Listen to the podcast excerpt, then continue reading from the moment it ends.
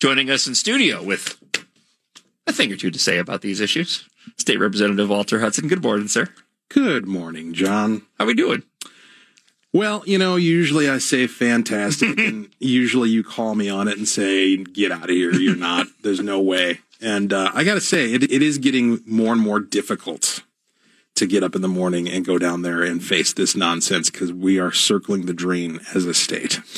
How much responsibility? Maybe maybe responsibility isn't the right word. Let me uh, let me approach this question based off of comments from a lot of talkbackers when I get into these issues, and we can talk about a couple of these. I was just covering the uh, what, in my opinion, is a pure legislative propaganda move of forcing Kia and Hyundai to recall their vehicles when Kia and Hyundai are already doing everything that they need to do to ensure the safety of their, you know, the purchase of, the, of their automobiles. Be that as it may, we get people that call in or leave a talk back and they say, well, this is what the people voted for. I'm not convinced of that. How much responsibility do you put on the individuals that voted these people into power based off of what was said in the last um, uh, uh, election? Do you think the vast majority of DFL voters that this is really what they wanted and what's happening right now in this legislative session? No, no, I, I don't think it's. I mean, there's a sense in which you you could parse out the language, right? I mean, the election results are what they are, and they are a result of people's choices in the election booth. There's no doubt about sure. that. Um, but in terms of intention, in terms of what you had in mind and what you were envisioning when you made that decision, I think very, very few people, the the furthest radical left fringe, um, had any of this in mind. The idea that we're going to ban 80% of our energy production. Um, the idea that we're going to have the most extreme abortion legislation, not just in the nation, but on planet Earth. Mm-hmm. Okay. Um, in this version of the multiverse, this is the worst abortion policy that exists. Um, and you know, this nonsense, all, all the nonsense. You go down the list of all the things. None of this is what my in-laws who voted for a Democrat here and there. Sure. What they had in mind, what they thought they were getting when they made that choice. Uh, and so the, the task before us and the task that I'm engaged in on a daily basis is letting people know what they purchased, which th- that's the irony in this, right? So when I, I was listening to you talk about the whole Kia Hyundai thing and the notion of buyer beware, the, the notion that when you, when you engage in a transaction, you should know right. what it is that you're buying. Right. Right. Um, and, and if you don't, if there's been some sort of fraud in the process, like we have lemon laws, right? You purchase a vehicle, it's portrayed as functioning a certain way and it doesn't function that way.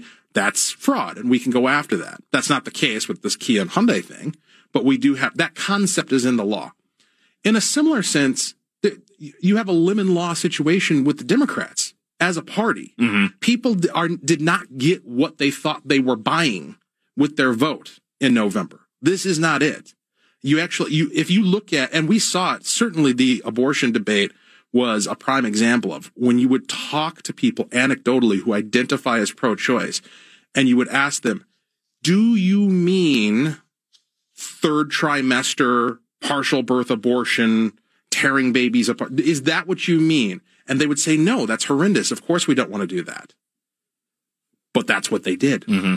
Right. So there, there is this disparity between what people thought they were getting, what they're actually getting. And our job is to highlight that, point that out and clarify it so that the next time around, next year, 2024, um, we can have, we can present people with a more informed version of what their choices are. Well, and for what it's worth, and to that point, uh, to try to be as optimistic as possible and encouraging. You know, it was the it was the late Andrew Breitbart um, who said often that you know culture, and I include pop culture in that as well, is upstream of, of politics. Mm-hmm. And you know, for those that have been paying close enough attention, there's been, and we talked about this a little bit yesterday as well.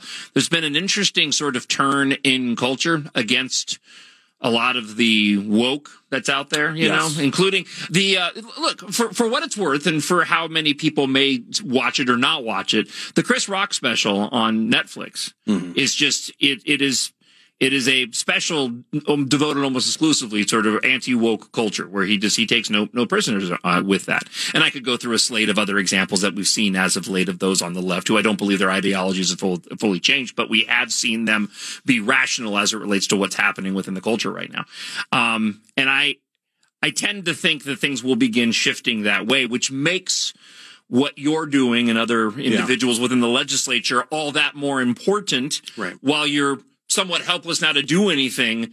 Um, there will be, I, I, pray there is, and I believe there will be a shift within the culture, um, because the left does typically overreach and it takes longer to get back to sort of a middle, harder to get back to a center right. But there are indicators out there that we will be shifting back that direction. I see it all over the place. I see it especially on, on YouTube, which may seem like an odd place to point to, but you know, I follow a number of different channels where it's, it's young people. It's people younger than me who are reverse engineering civilization. And by that, I mean they're taking a look at the world that they live in, the world that we are handing them. And they're looking at their own lives. And I'm not talking about kids here. I'm talking about people in like their twenties, you know, early thirties um, so they've got a little bit of life experience under their belts and they've, they have tested all these premises that have been spoon fed to them throughout their public education and through the culture. And they are finding the results to be wanting. They're like, why is everybody sad? Why is everybody depressed? Why does nothing work? Why are we poor? Why is, why, why is nothing functioning? Why is nothing working? And they're, they're, they're working through the problem from the ground up. That's why I say the reverse engineering mm-hmm. civilization. And they're coming to, through their own process to a lot of the conclusions that we attribute to things like the Enlightenment, right? you know, sure, and like sure, the the, sure. Sci- the, scientific revolution, right, right. like all, all the, those basic acknowledgments of factual reality and also social and cultural reality. A lot of the conversations have to do with relationships and marriage and dating and sexual morality and how and the broader like because the left is very focused in on just like what you have a right to do Whereas these these folks, I want to call them kids, but like I said, they're grown adults. They're just younger than me. Um, what they're interested in is what makes me happy, mm-hmm. and what is what doesn't make me happy. What makes me miserable, and why. And the, the, it's kind of curious and in some ways frustrating to watch because they're putting all this effort into reinventing the wheel of just decency and normalcy and tradition. Well, and as as a species, as humans, we we look for normalcy in our lives. We pursue that happiness and we we seek that out. And to your point, for anybody watching what's happening right now within our culture and just seeing the sheer and utter lunacy on numerous levels, especially with what's happening to our young people, I have to remind myself that that's not going to be a key to happiness. They may be making no. decisions now. They may be aligning themselves with what has been uh, perpetuated upon them, encouraged upon them. But at the end of the day, hopefully it doesn't end in sheer another other tragedy, which right. we've seen happening. But at the end of the day, it's not going to bring them happiness and they will continue to pursue happiness. And I think the, yes. the hope and what I pray for is that in their pursuit, they will begin to eventually understand, okay, this was not my now, there's now, unfortunately, with a lot of these things, which we don't need to get into, there's a lot of devastating long term impacts to their lives that are taking place right now that are going to be near impossible to to undo. That being said, on a on a, I think, larger scale, because I think that's a smaller percentage of, of kids that are out there that are dealing with those particular issues. On a larger scale, there will continue to be this pursuit of happiness. They will not achieve it through what they're being told um, by the left, and hopefully they will eventually, as it used to be when they get out of college, into the real world to see what life is like. That will still eventually happen, although the timeline's getting longer.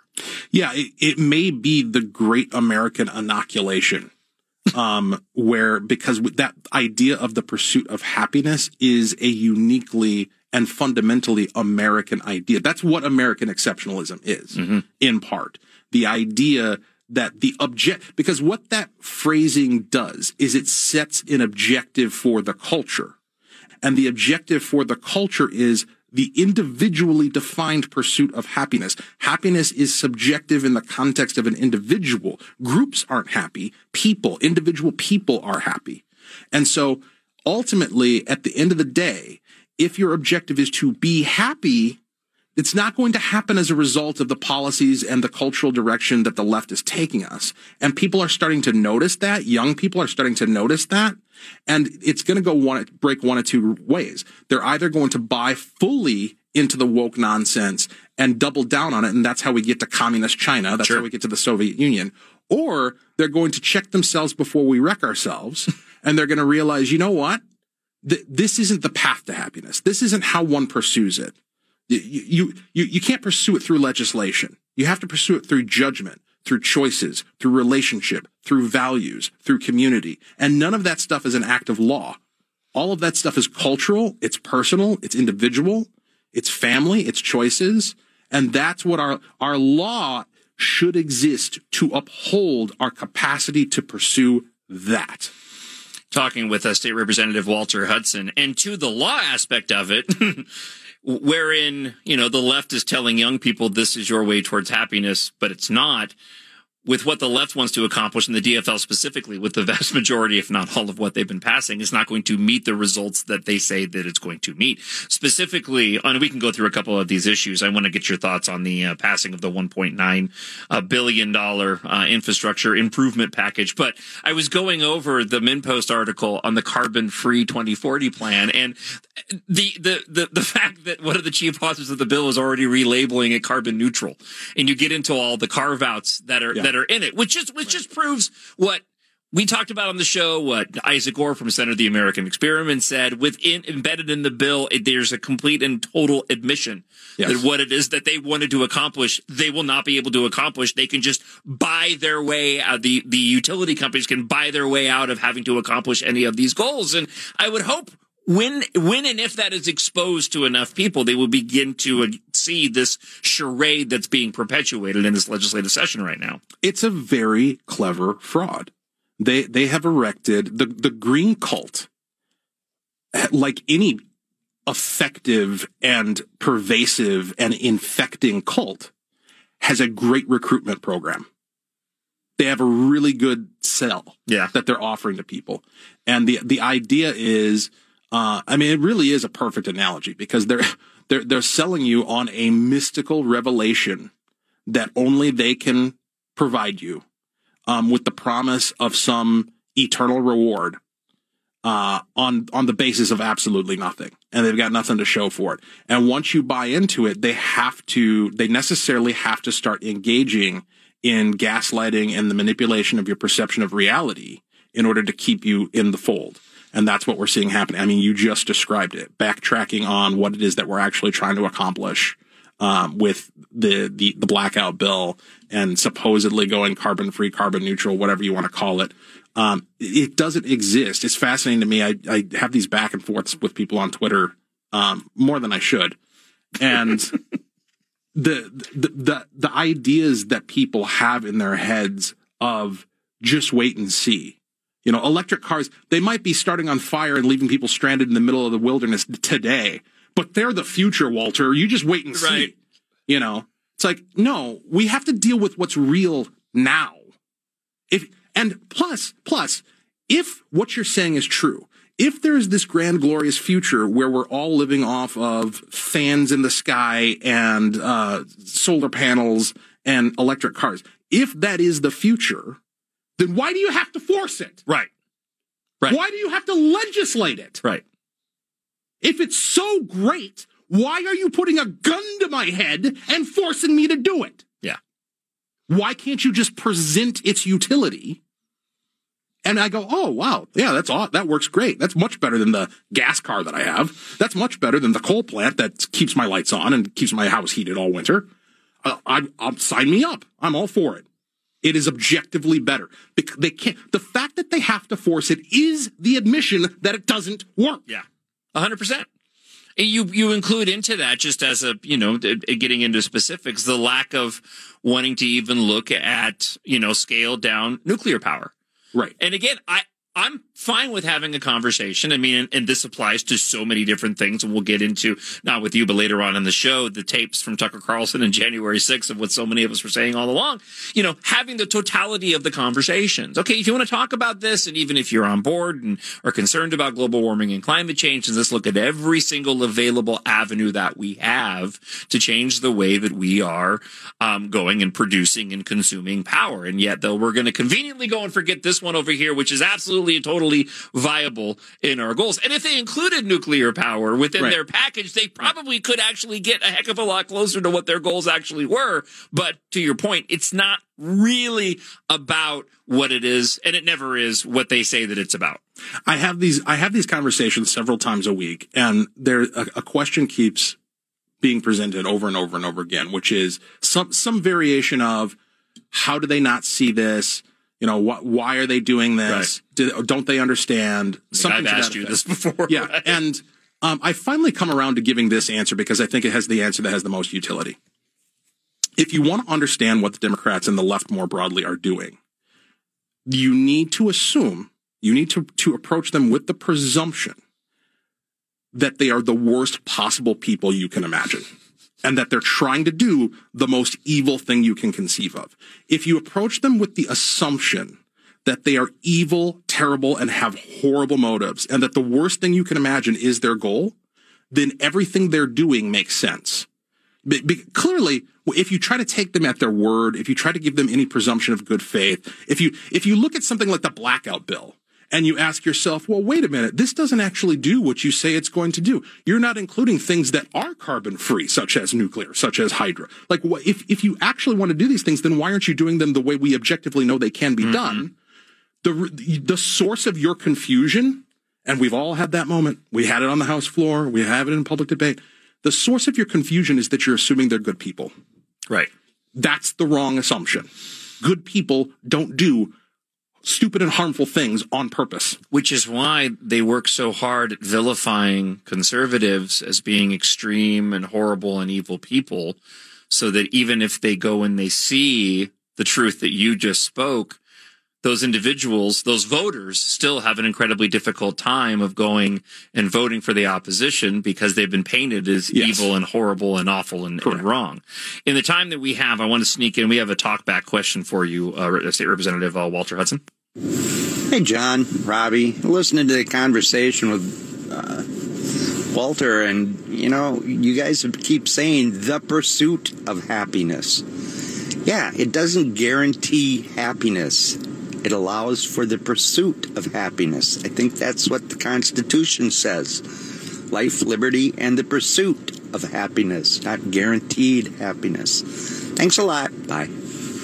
Yeah, and I think that concept, uh, you, it would be worth your while to really meditate on that concept mm-hmm. because the the seeming paradox there that unlocks a invaluable truth is that it is in the pursuit that you find the happiness. Exactly. Right? Happiness. The, the idea that we're going to carve out your ration of happiness and mail it to you, certified check by the state, that is impossible because the actual source of your happiness is your pursuit of it. Right. It's the, the, the sense of achievement, that moment, that moment when you get to lean on the shovel after having dug the ditch and look at the product of your labor and take a deep breath and then crack open a beer, right? Like there's the sense yep. of achievement of having having had an idea in your head and then having uh, developed a plan to achieve it and then taking the action to manifest it in reality and then sitting there alongside the work that you just did